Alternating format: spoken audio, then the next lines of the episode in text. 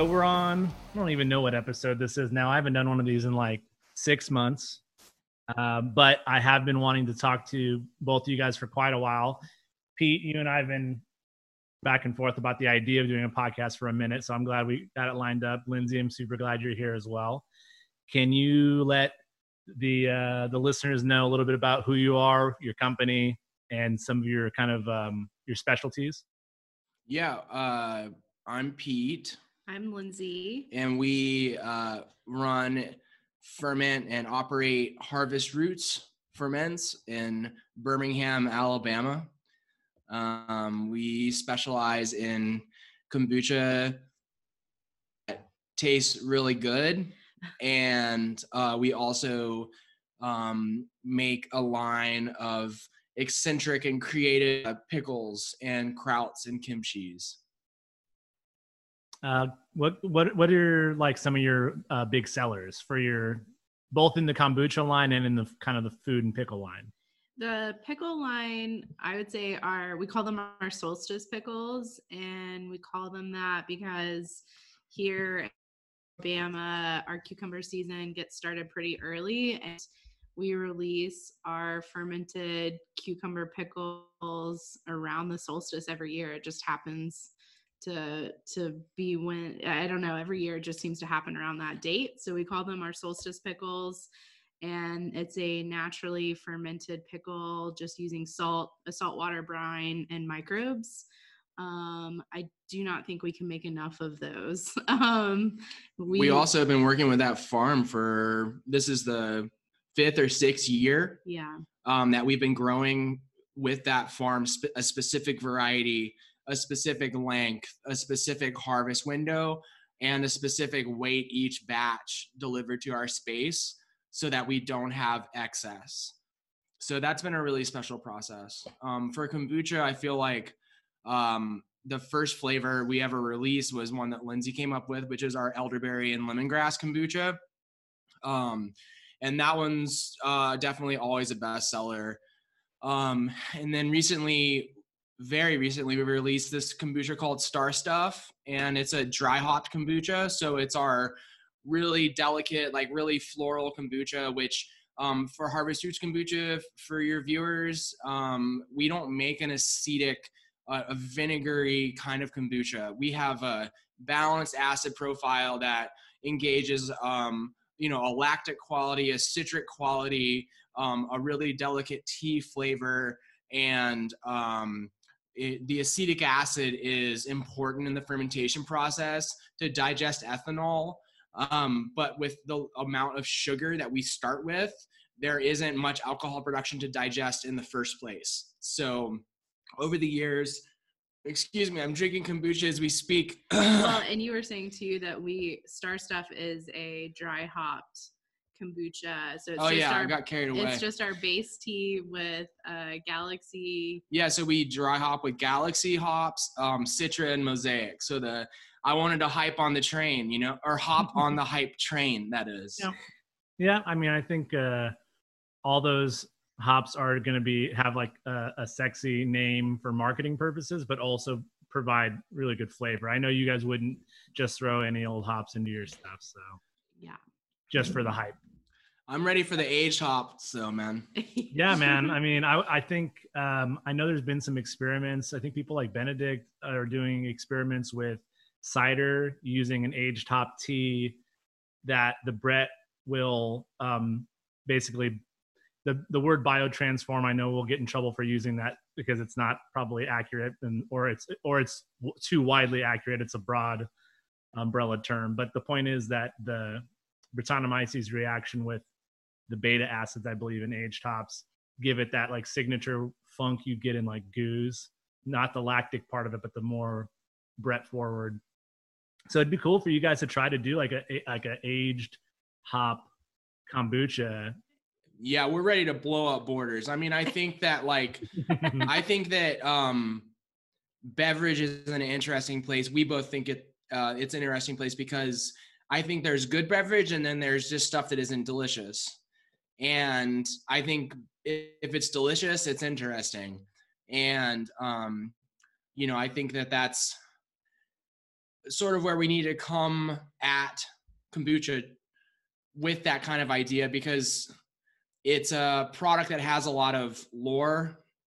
It has a lot of um, misconceptions also it's a really good lesson not to drink kombucha during a podcast interview because i'm just like burping the whole time. Maybe Uh, because you drink 12 ounce, like 24 ounces really fast. i did that is true Will it make you feel better if we start drinking beverages so we might be burping too? Yeah, yeah. Let's do it. um Tamara, by the way, this is the Yeah. first time Tamara's been on the podcast, I think. Oh. Did you do Yeah. the cameo on Aiden's. Mm, No, I don't think I was here. Yeah, so I think I first, was at see. Pete is shaking his head because he knows he's he listens to the podcast. So I think this is your first appearance. Everybody, so. this is my wife Tamara, Hi, y'all.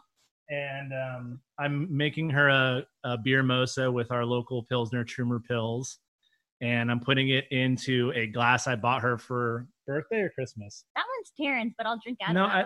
I didn't assign any Oh. specific glass. I got her and her twin sister a set of glasses, and we, which one is n- no one glass was assigned to the other, but there's a female stripper and a male stripper glass. hell yeah that's hilarious yeah, so we'll do that, and then I'm drinking uh, Hen House Frozen Envelope IPA. It's Very part of their conspiracy theory uh, line of IPAs. So oh that's nice this will give us some burps, and you won't feel so. Yeah. that was I guess that I I um I was getting on a soapbox about stuff, but about good about good kombucha and misconceptions. I mean to be honest, yeah, I mean I you know even with the homies in in you know I I got integrated with the beer community because I'm passionate about making uh home brewing at home uh but also because of the sort of knowledge and microbiology in microbiology as well as equipment and infrastructure that I could bring to the table with um damn that looks good I that know. beer mosa. I. It's like Wow. we need to drink out of these glasses with the. This is That's just you know so hazy good. IPA, right? that's so good um uh so yeah, you bring in a different set of knowledge to the the mixed culture community. well i was i was suggesting that i was actually i don't know did you say bringing knowledge I think you are. You're not just stealing it.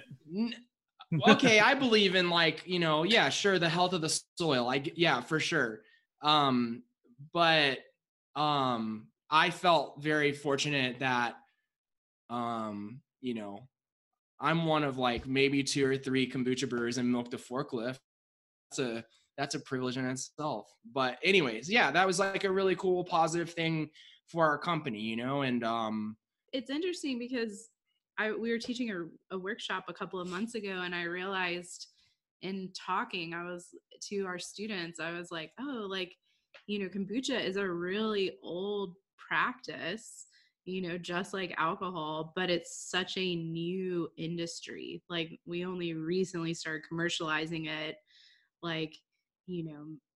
What is it? GT's just celebrated his 50, 25th was it 25? it's not 50 It's not 50, but I thought it was like 15. no, it was, it was like point 20 or 25. What'd Yeah. you say? I was saying, point is, it's a low. It's it's It's yeah, not multiple hundreds of years of commercialized production like Ex- beer. I had never heard of kombucha until I went to culinary school, and it wasn't even from a teacher. It's from the woman who ran our like lib, um, like student services, and she also ta- taught free yoga on campus. So she actually gave me some of kombucha that she made at home. Did you like it? I loved it. Yeah, That's cool. Cool. The first time I tried kombucha, I was like, what the fuck is this? This is disgusting. And then I was like at Whole Foods again a couple of weeks later and I was like, oh, I sort of want to buy it again. Like, why? yeah that's often many people's introduction to sour beer my my own included i remember the first time i had a gueuze. It was a Drie Fonteinen gold blend and it was disgusting in at the time in my book. I was like why does my I, and my best friend bobby who works at lagunitas will never let me live it down because he he gave it to me. And he was saying it was like you know had oak and minerality and all this stuff. And i was like it tastes like parmesan and feet. I'm sorry. It's like- Yeah, I had um uh, I I embarrassed myself by one time by saying, I don't know, actually, I sort of, uh, I, it's like half true, half false of a feeling for me now. But uh, the first time I had Blackberry Farm Saison, um, I just like didn't get it, you know, like, and uh, I was telling the, my my Cicerone friend or whatever, I was like, I'd rather have a Bell's Two Hearted than this Blackberry Farm Saison, but it's like, yeah, yeah but you know what? Bell's Two Hearted is delicious. So exactly. Whatever. I wasn't that far off. You, know, I'm like very loyal to SNPA, like very, very loyal. So I think for us, like, you know, I think that kombucha is just like a really interesting, we call it a mixed culture soda, a non alcoholic mixed culture soda. It's like super engaging to us. And it's taken us a bit to get our culture and to get our um our our knowledge in a place where we can really feel like more open to exploring in kombucha and um to to sort of free ourselves of like the chains of precedent you know so to speak. Right. Yeah i mean of course there are um traditions and there's all these things that there's there's like little nuggets of wisdom based on decades or centuries of practice but as we are learning more there's things that can be thrown away as well. So it's it's it's making sure to like not be stifled creatively by uh, dogma. Yeah. I think noma benefited everything like greatly yeah. in that reason you know it's like yeah great like we're feeling very validated. Like noma you know the best restaurant in the world is making kombucha and in the way that we've been trying to uh, illustrate or talk about it. Not that we're making kombucha like Noma, but like that this idea of what kombucha can be. They helped us in a in the dialogue. Like it's a it's a interesting beverage. Yeah, and I'm curious to see the the future of kombucha because right now there are a lot of different brewing techniques, a lot of different carbonation techniques, a lot of different flavoring techniques. And right now it's just all umbrellaed as one type of product. But I am curious just after, you know, I only know a little bit about the beer the beer world, but like will kombucha become diversified and will there be names for different styles of the fermentations or or not you know but you know there are people that are doing long fermentations there are people that are doing incredibly short fermentations with like blending with a lot of acid and there's just there's a lot of different styles happening and i think the industry of kombucha wants to sort of label it as one thing and define it as one thing but i'm just curious if that'll actually happen and instead maybe it'll just be we'll develop language around different styles and techniques. Yeah i think um we're so far along in our uh, society, capitalist society, that we want everything to fit in a pre-existing box. And if given the opportunity, I could see kombucha having a regionality like beer has or like wine has, um, based on different areas and how their local practices are, whether they're based on water, whether they're based on available teas. But now that the fact that with like tea, it everything is available to everyone all the time. So that's why I want to get into kind of what you guys. The biggest reason why I've always um, admired what you guys do is your super love of like locality, and I find that you guys are proudly southern in the sense that you want to express that like just like kombucha which despite being a, a mixed culture fermentation um, it has become a monoculture as far as branding of, of kombucha. You guys take like the South and have shown me personally, like as a guy from California who has been dismissive in the past of of like regionality and of like the the crazy amount of food and culture coming out of what is just broadly called the South. And seeing what you guys do, whether it's through foraging or your how you use your ingredients, has really helped show me that there's like a lot of really cool stuff happening down there. So um, that's a big reason why I've been wanting to talk to you guys. And I know that your uh, take on ingredients has um, has picked up some fans. You know, you talked about Noma.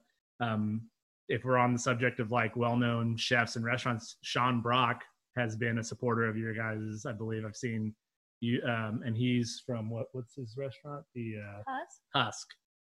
right? Yeah. So Yeah. Is he, he's using some of your guys' pickles, or has in the past. He has in the past, yeah. So he's actually um he has I believe he's sold Husk. He might still be on as like an advisor, but he's sort of launched uh an entirely new restaurant group and he's opening I believe 3 or 4. I know of 3 restaurants and potentially 4 uh in Nashville and so he's sort of on this new chapter and he actually hired um uh, Jason White, who was working in Noma's fermentation lab. He brought Jason White on as like head of R&D for his new restaurant group. Um, and so in the past, he has used our our krauts, and that was a really exciting moment for us. Right now, we don't have any projects in the works with him, but I hope that maybe after the virus has settled down and the restaurant community's recovered, maybe we'll be able to to continue that relationship. I think um, Sean taught us.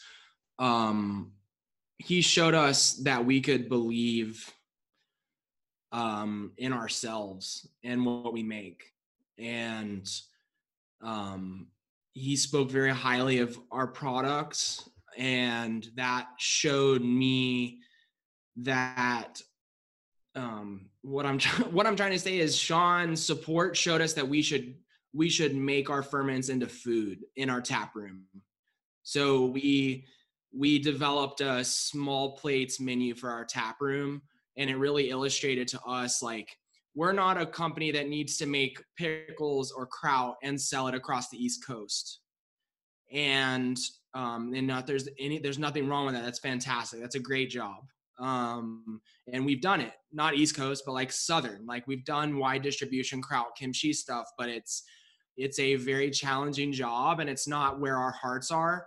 And speaking of the bay area um we're we've always looked up to cultured pickle shop in berkeley.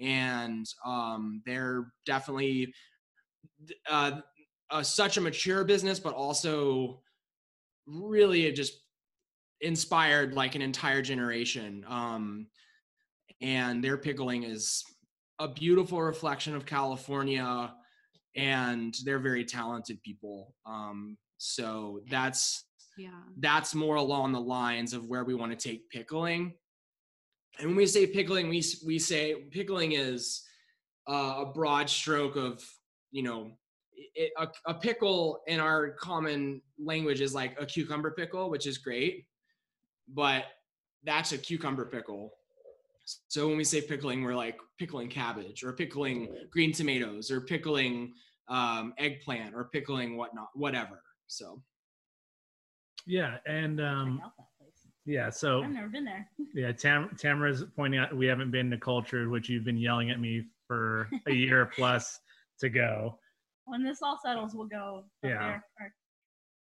Yeah, you Yeah. got to. I mean, they're 20 years in to their practice, which is incredible. so we've had more culture pickle shop pickles than y'all have. We have friends who far, f- yeah. we have friends who fly them back out here and it's it's just really delicious. I mean they have a we just finished a green tomato kimchi that they make. Um they make this like they make really incredible like japanese style pickles outside of that as well. So like really traditional techniques.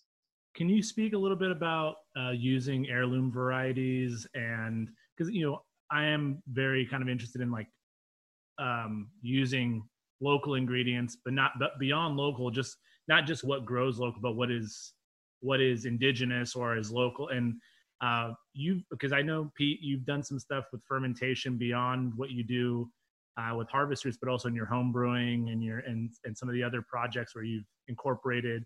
Um, I know you guys both have a lot of experience with foraging. Um, that that is something that I think is missing, or I think is maybe the next step in food and beverage is a, a, a fierce locality and a um, if you're going to use uh, um, invasive species, for example, it's like you're actually doing it to to tame those invasive species by like, okay, let's actually like pick this, use it, but also having a focus of what is actually grown here. Like we we have a a local um, Native American chef who is recreating recipes from the like he is a member of the local tribe here in I believe like Berkeley area, like with the indigenous people of this land, and he's actually creating like using like chestnuts and other things that were before a lot of these species plant species were invasive species were introduced. So um where did you guys like learn how to forage? Like that's something i, want to know more about and like um what can you what can you recommend for people who want to learn about foraging and heirloom variety? Yeah i feel like foraging and heirloom varieties are it's two broad discussions but i totally get where you're coming from in the locality discussion. Um i feel like it harkens back for us um outside of an ecological standpoint i feel like it harkens back to the fact that we could have started this business in a lot of different places besides rural Alabama. And that we chose to stay here um, with great pride um, for where we are, where we're from, and who we are. Um, but that also entailed a deeper look at what surrounds us. Um, you know, we say that we are um, you know our one of our core tenants is community. And we say it's uh, community yes both human but also microbially. So it's a it's a whole picture look at who we are and where we're from. And i think that foraging was just an extension of that perspective. And the literal answer not the philosophical one where did we i learned to forage where do you learn to forage? Well, you know, so we were farming. We started out as a farm and we were both farming and fermenting at one point in our history and it uh we started this business with $800 which I would not recommend ever to anyone again but because of that and like our ties to agriculture um and being scrappy entrepreneurs with little capital like uh all of those things sort of came together and i think developed a foraging practice for myself like wanting to do it as a way to like maximize abundance in our fermentation practice utilizing what's around us not having to like invest a lot of money into it to return a profit and then also exploring like the flavor components and so i think being close to the earth by farming just like sort of lended itself uh, to all of those things. And um, yeah and so i think you know i would recommend if someone wants to start foraging i think if you just start picking start like pick a plant or two that you've heard of and that you're interested in and just like start noticing where it grows like you know try harvesting it from a clean source eating it once you have a proper ident ident on it and just like developing a relationship and i feel like it's one of those things that's like a snowball effect it like feels like intangible to develop a repertoire around foraging but if you just start and slowly start building those relationships with plants i feel like it it just starts to snowball and it becomes easier um, to identify where things grow and you know we're very good uh, us humans are very good at patterns and finding patterns and and replicating them and i feel like that applies to foraging um, it's probably because of foraging. Yeah. like but i mean to, to evolutionarily. What's that? Evolutionarily yeah it's straight up. that. yeah. Yeah. Yeah i think i think it's interesting because um they're just like homies at some point you know? Like you there's people may have a conception well without a, a, conception of plants and where they grow it seems like a big mumble jumble right? But in fact there's actually patterns there is successions there's like certain way plants grow in certain uh, uh, successions so you know when you uh, we always talk about and microbially too we always talk about if you have a mowed pasture and you're to stop mowing it what happens is they're the things that first grow and they grow quickest. So in our our our home it's like tulip poplar and like pine trees come up very quickly. And only later down the line do a lot of the harder woods come up. So to relate it to fermentation when you start your beer and it's a mixed culture uh, let's let's say it's like literally like for real a spontaneous beer um, there's certain ways that microbes uh, uh, succession themselves out right? And we can start to understand patterns in that way. Did you happen to see um, michael pollan's netflix version of his book cooked? Yes. And he talks Yeah. with the in the, the episode about fermentation and with cheese they they go in and they look at like cheese and then they zoom out and they show forest or they show like a, a meadow and they, they literally talk about the same thing where they're saying like the, the first thing that grows up is this and then it dies off and it leaves uh, basically it sets the table for the next thing because that is the food source for the next you know. Or if you're looking at like uh, brewing books specifically covering lambic and spontaneous fermentation is there's a bunch of bell curves that follow each other. They're staggered bell curves because once this this comes up like this microbe comes up it it puts out all these precursors. It's it up x amount of oxygen. It leaves this amount of acidity and that sets the, the perfect environment for the next one behind it as those cells are dying off. And it's just and not that different. Like yeah it's, if, if you see and then around 18 months so with like lambic around 18 months it all kind of plateaus and so i can imagine that when you go to like forage and you're looking at like a young you know uh an area like in the foothills that's just you know that it's like you can look at it and know that it's pretty young versus you go to an old growth forest and you kind of know what to look for Totally. Ex- that's exactly it. And I think that's just really poetic. It's very nice. And there's n- you don't go hunt ramps in a clear cut. You know, it's I will say too, I had forgotten that Michael Pollan sort of used that analogy in the in the show. Um, but we've also been using that analogy uh, for five or six years now. And when I saw him talk about it, I was like, oh, like I felt like really smart for a second. Yeah, we're so like really validated. validated. Yeah. validated yeah for sure Um, so besides all, I mean, obviously Harvest Roots is your guys' main hustle. And I know that Pete, we're going to talk about um, your home brewing and, and both of your guys' many hobbies. I have a whole section about all your hobbies and how you have too many hobbies.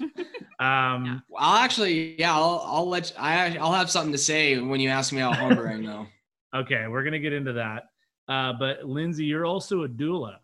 Yeah. Yeah, can you? T- yeah, so can you talk a little bit about? I, I, I mean, maybe I'm projecting this out, but you guys have always come across as super warm people that are just very. Um, your approach to food, your approach to fermentation is like is like a nourishing aspect, and I feel like that translates with with your your also being a doula. Like you, you're looking to like it's like taking care of your of another person like you can do that via food or you can do that via uh, attention and like care That's Can you- super kind of you. That's very sweet. Yeah. Uh, so I, um, when we were farming, I got super interested in uh, birth work and just like uh, female reproductive health. And I did a doula training here in Birmingham with this cool nonprofit that basically they provide free doula training and in exchange once you complete the training, you provide free doula services um, for low income women in the community.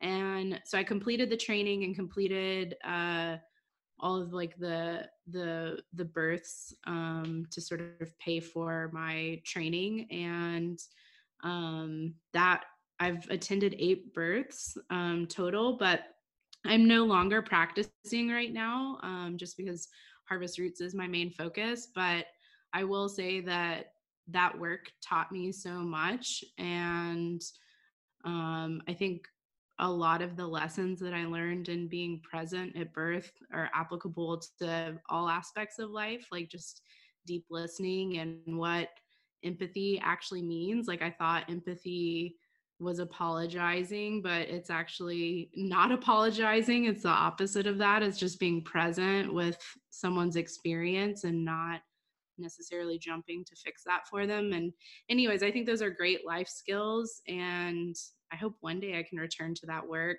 Um, actually, the last birth that I attended uh, was for a friend. And we were setting up to vend for uh, a film festival and it was like a really big event for us and my client went into labor and i was like i have to go pete like sorry like and so and so that was the last birth i did and i was like i just need to focus on harvest roots. It's not uh, fair to my business partner and life partner and like also not fair to like any potential clients you know at this time so yeah It's Um, really cool.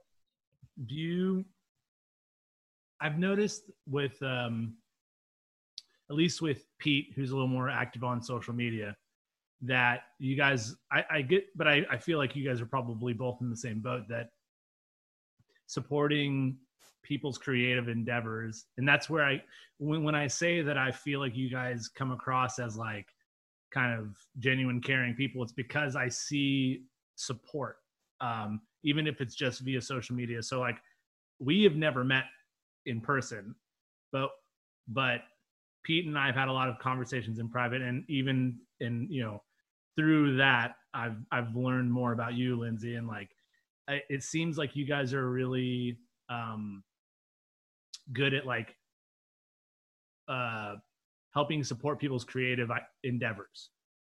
Is that something that you guys learned through like you said you know being a doula? Is that something that is like is that something you have to like conscious uh, be conscious of and like practice? Is that a is it a practice or do you feel like that is just like kind of led you guys down this path of like creativity of your own whether it's the hobbies we're going to get into or or creating you know um harvest roots? I feel like it's both a practice and I think also inherent in us as individuals, if that makes sense. Like, I think starting your own business, you realize how hard it is and how important it is to like support those in your entrepreneurial like ecosystem because you know what they're going through. Um, but I also think it's a practice too because there are moments where I feel um, like the business sort of takes all of my focus and i'm not trying to be selfish but i feel sort of insular and selfish in that act and i have to sort of remind myself to sort of step out and remember to support those around me and, and to look what would you what would you add to that Um, yeah, I mean, I just think I I think of um, community. Um, I think a community like soil.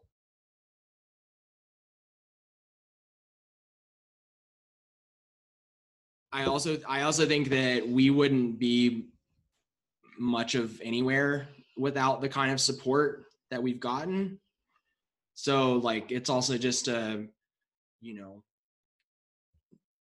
if you harvest a plant uh, from the garden and you harvest its fruits, like you need to put compost, you need to like return nutrients into that system, and um, that's just what what we, what we believe in. Well, I can tell you that when I'm when I was at um, Antidote after Carnival last year, I don't remember if you were. I was. I don't know if you remember that I was texting you, and I was and I had commented about you in front of like all the post Carnival Brettanomyces people who had left Amsterdam and gone to Belgium. We were at the farm, and everybody, including Tom from Antidote, was saying that they wished that y- that you guys both were there because you guys have always been so positive um, with other people in the, I guess you could say, mixed culture uh, community. So it, it shows. I, I, I want you guys to know that. I it- feel it- like the mixed culture community is much more supportive of each other than, say, just the Uh, beer industry. the, or- the general beer Yeah. industry. Yeah. Uh, we all love microbes i guess right? And in communities and like and uh, it's hard to not get heady about it Yeah. though it's hard and and it's you can't you're not going to make good mixed culture fermentations if you aren't philosophical and like if if you aren't more open about and about art about like about the sort of you know the um the magic quality you know that we talk about. Like that's where i came to the beer community. And what i see the beer community as is what you're saying. Like well excuse me what i heard you when you originally said mixed culture community was that that includes coffee that includes cheese that includes yogurt. And I, I i we don't have much interest in you know definitions between these things. It's just different it's techniques applied to a medium. And once you understand those techniques and you embrace um, i think something that's missing from a lot of beer um, is um, embracing what you don't know. And i think that m- my favorite brewers and fermenters in general are the people who it's almost like you know just enough. You it's almost like you you know where does you know when i'm writing a fucking poem like where does the where do the words come from you know and that's that's interesting to me Right. Yeah, I mean it's um I think what you're saying is like you can you can study uh like uh, uh, whatever your whatever your um area of expertise is, but at some point you're just getting back to like now you have like almost that muscle memory. Like if you have a concept that you want to execute, you have enough um theory and knowledge just enough to say like okay now i can tackle that but theory and knowledge can only get you so far execution and um, and risk and all those things that are a little bit a little more a little bit beyond that is what actually it takes to like achieve achieve like a complete uh, you know project or product Yeah, and I, you know, I definitely am not a staunch like fuck science kind of thing. I've evolved out of that, I admit. Um and by fuck science I mean like in terms of fermentation and like embracing knowing what Brett strain is present in your fucking gueuze. Like I don't or your gueuze inspired beer or you know, whatever. I'm I I um I think that's really important, and it's been something that I've learned over time, and it's helped us make a better product in our own um, uh, fermentations. Um, and yeah, I feel like there, my I'm still learning and developing through those feelings like all the time. Um, so let's talk about some of your other fermentations. You do have some homebrew. You were starting a project called Nest, and you said that I, you know, I'm calling it homebrew, but it sounds like maybe it could potentially be something down the line, another another commercial project. You think, or do you think it'll keep it as homebrew? Um, you know, um, I think, you know, bar any pandemic, um, yeah. So I'm not interested in brewing beer. Um, I had to come to terms with that.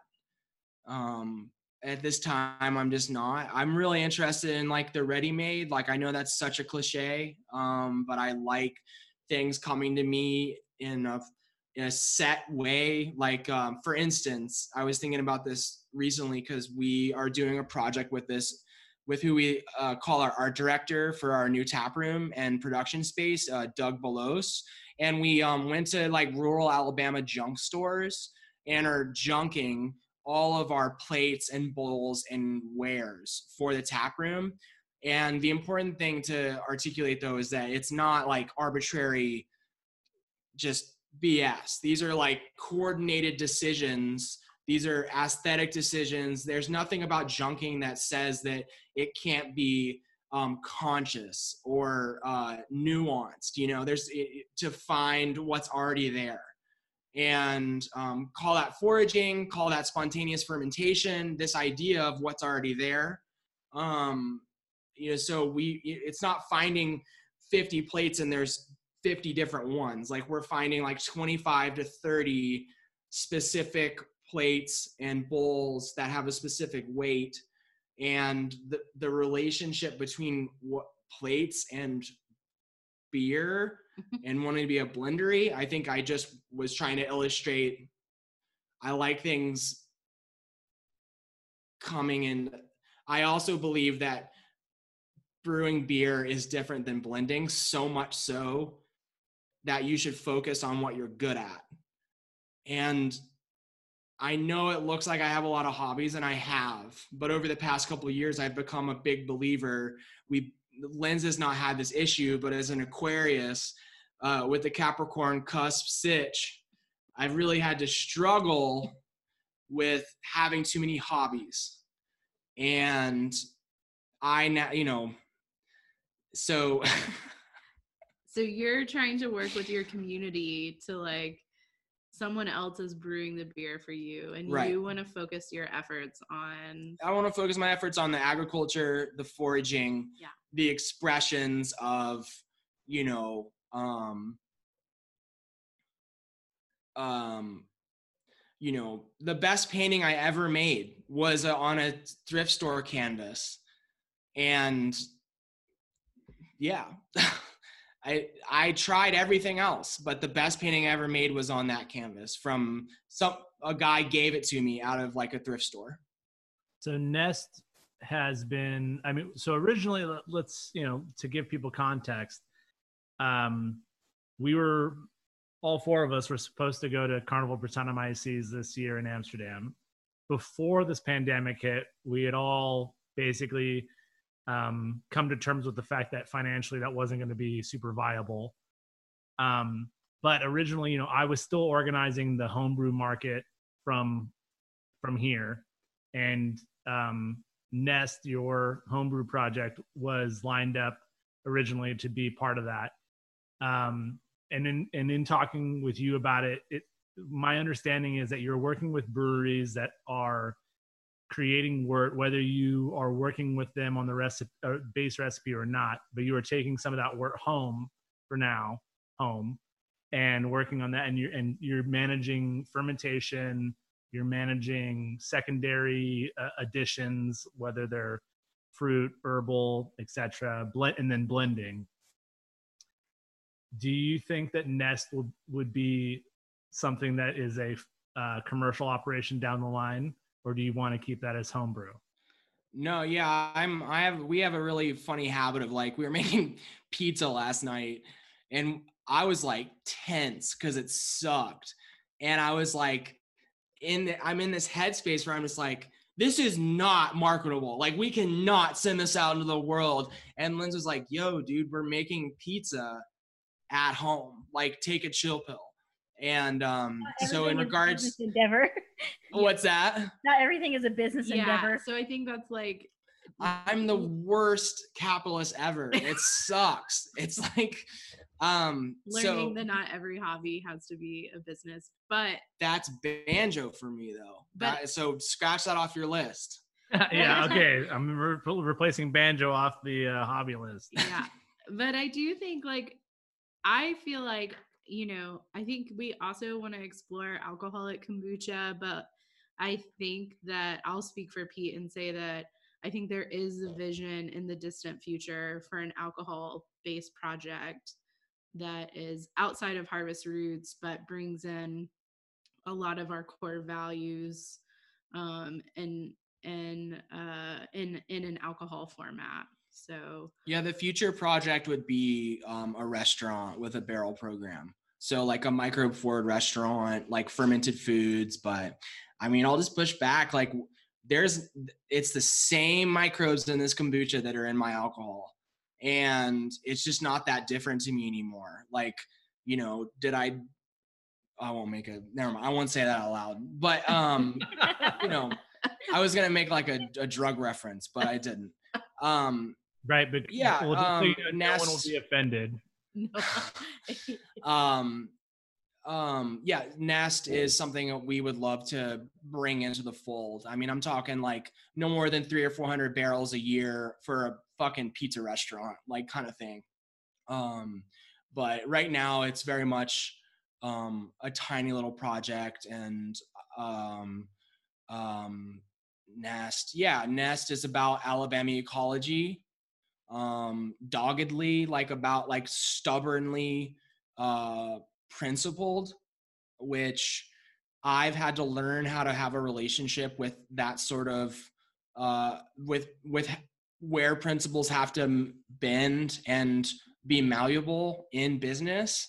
And um i like the idea of a place of no compromise. And uh, if you close you close i like i think that's a that's not what we do with harvest roots but i, I want to uh, engage in that some in some point in life What can you tell us about Biscuit Church? um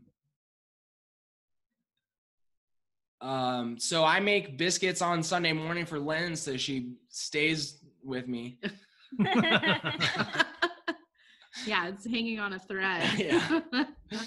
um biscuit church is um i used to i had this uh this art project a long time ago called uh uh pete's bible company and i made bibles out of like blocks of wood and it was like a, a fictional like thing where you know it was about a family from rural alabama who made bibles um like handmade oak bibles and um yeah it was uh you know i there a lot of what we do a lot of i'll just speak for myself but a lot of what i do is a coping mechanism for where i've come from and trying to relate that to who i am and like work on how much tension there is between the two.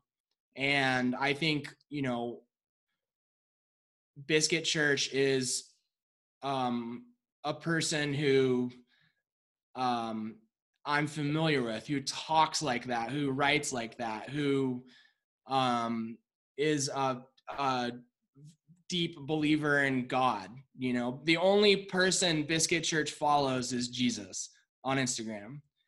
And yeah, it's a coping mechanism, but that's totally like fun and silly. I don't take that seriously, but I do take biscuits pretty seriously.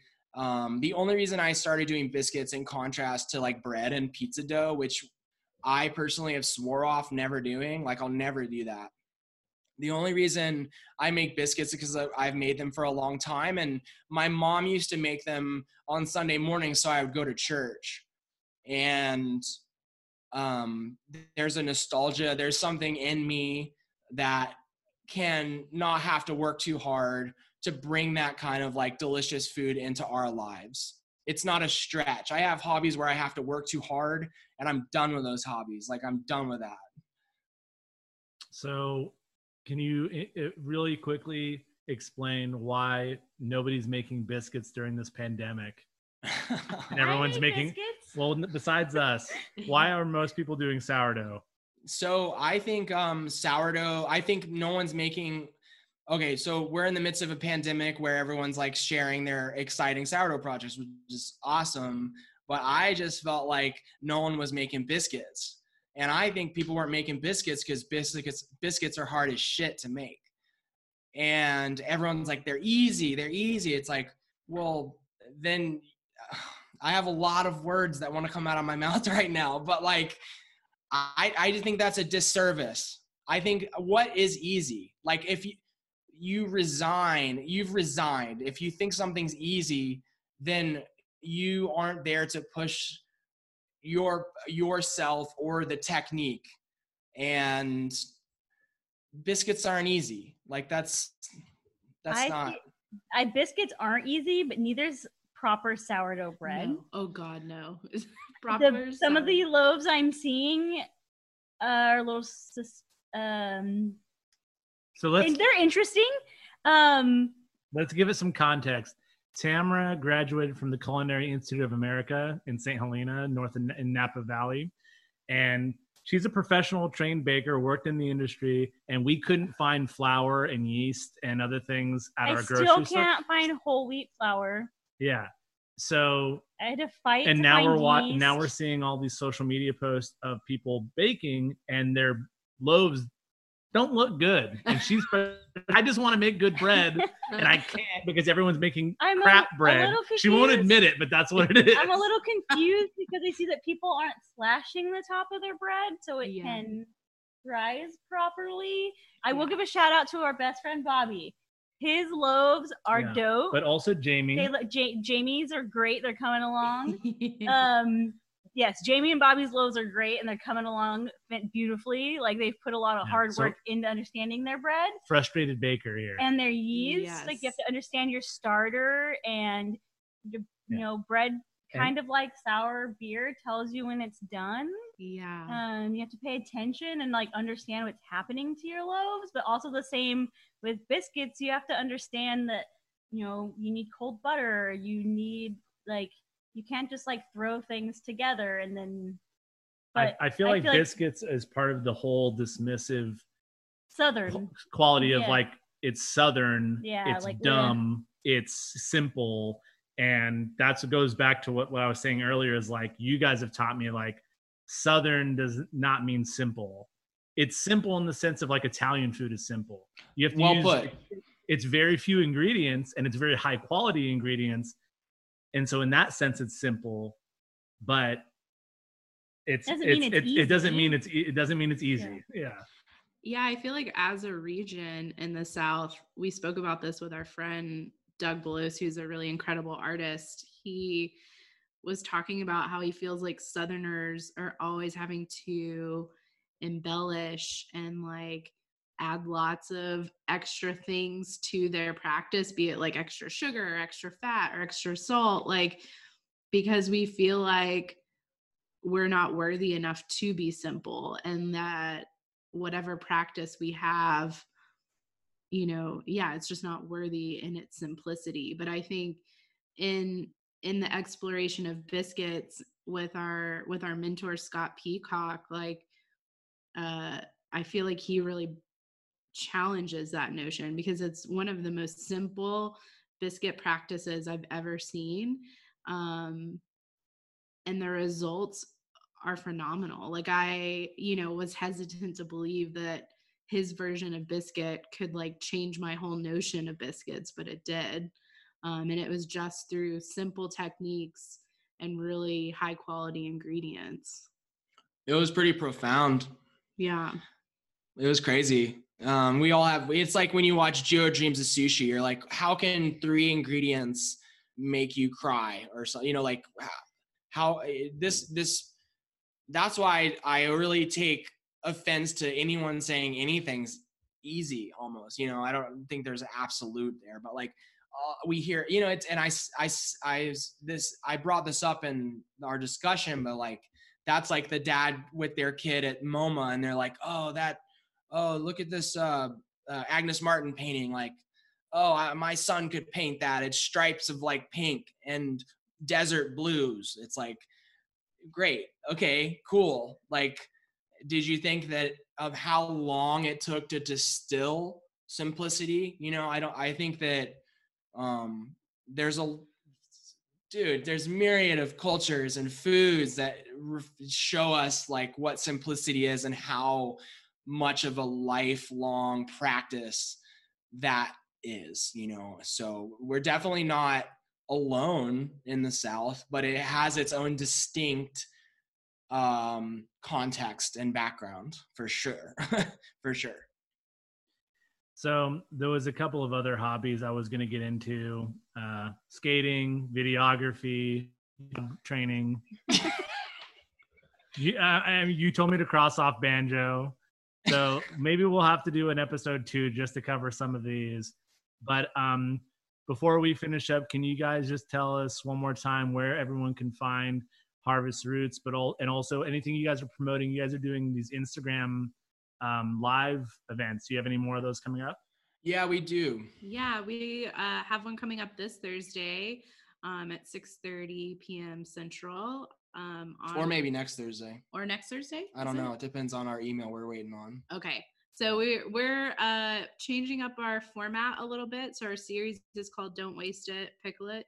And um we are actually going to be inviting some guests onto our our future uh events and Secret big guess. secret big guests. And so we're waiting to hear back from this one big uh secret guest that we're really excited about. And um so stay tuned for that. We we have a couple more planned and We gotta talk about the tap room. yeah, yeah, do that real fast. We gotta it. we gotta administer some propaganda.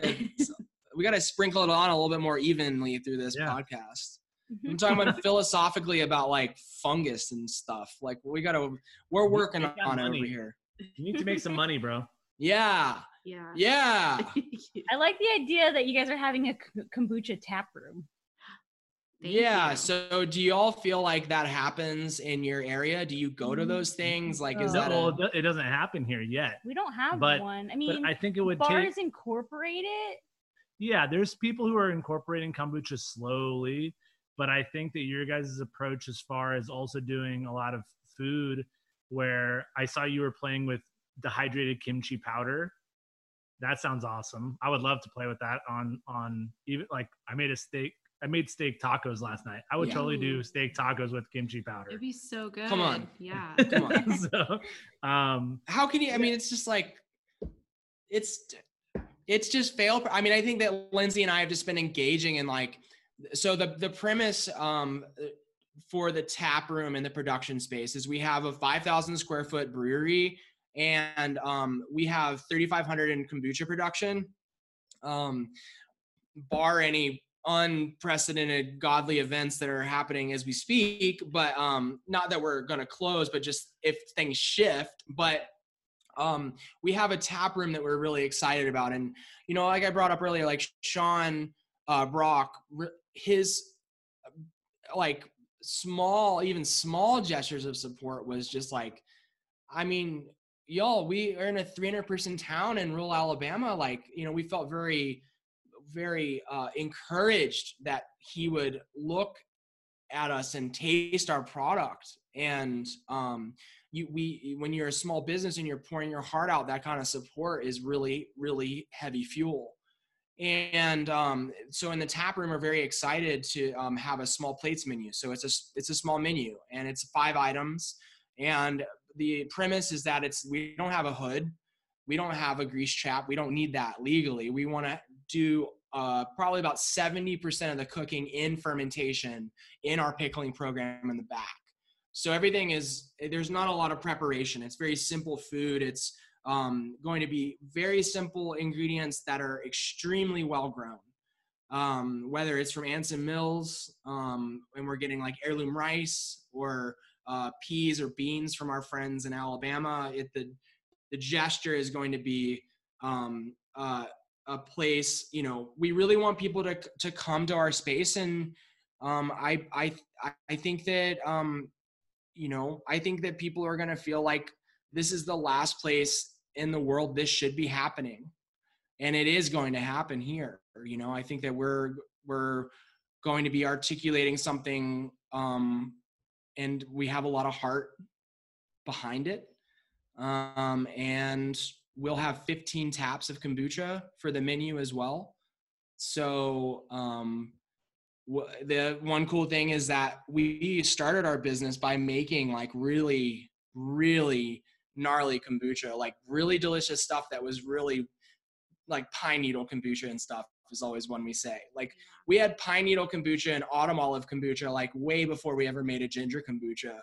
And we realized that you have to sort of do one before the other and or even you have to you have to expand we you have to expand your offerings to include a wider audience when you're trying to grow your business. And yeah and so we're excited though because the tap room will give us the place to you know have 15 taps of kombucha and we can have the fruity guys for like people that enjoy that and i enjoy it too but also we can have the black walnut whole kombucha like or you know just like whatever so it's going to be a place where we get to finally explore a lot of ideas, and the food menu is super exciting to us. You know, like kombucha syrups, um, um, you know, um, just even just having toast that our sauerkraut's on. Like it's not a hard food, but it's all food that when you we want you to feel better when you leave than when you when you walked in.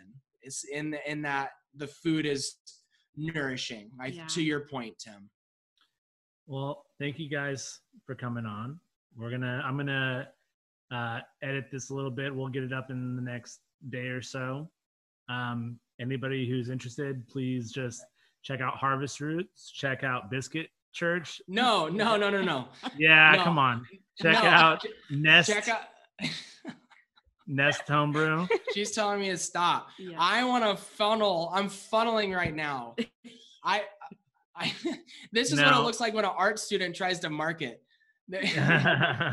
no, no, for real though. Like, we appreciate your time today, man. It's nice hanging out with you all. And um, Harvest Roots on Instagram is Yeah, like, thank you guys. I really hope we can come visit. like, We're gonna the make it happen when the when whether whether we fund you guys coming here or we go there. Not in the summer. Yeah, she doesn't want to go to the south in the summer. Sorry. Yeah. I don't. I but get it. that's that's that swimming season, girl. Moonshining, swimming. End of summer, maybe. That's that's all that happens here, you know. Like, That's- you're yeah, right. that's Tim. just that's the south, right? I mean, yeah, Yeah. exactly. yeah. it's so hot. All right. Thank you guys.